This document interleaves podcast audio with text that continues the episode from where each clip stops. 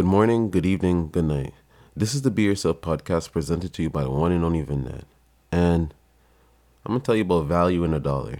So I'll tell you about some things I value.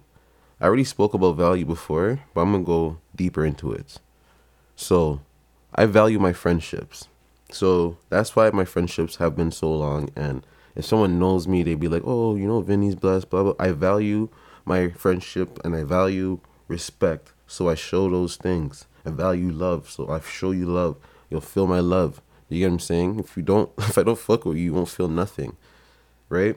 And then there's some people that value the dollar. So that's what they'll go after most of the time. They'll just value the dollar. They'll sneak you over a dollar or they'll put everything to the side for that dollar.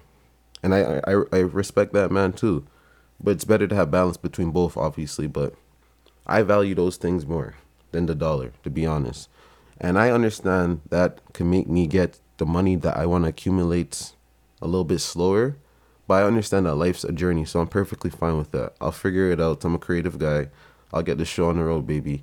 you know what I mean? Ain't nothing serious to me. You know me. I'm gonna eat regardless. You never seen Paid in Full? Go watch it. It's a great movie. So but that's all I have to say, man. Value and a dollar are two different things, man. Value is priceless, bro. something I value. It doesn't matter the year it came out or anything like that. It's just I value what that is. And that's what it is for my friendship, all that type of stuff, man. I appreciate them.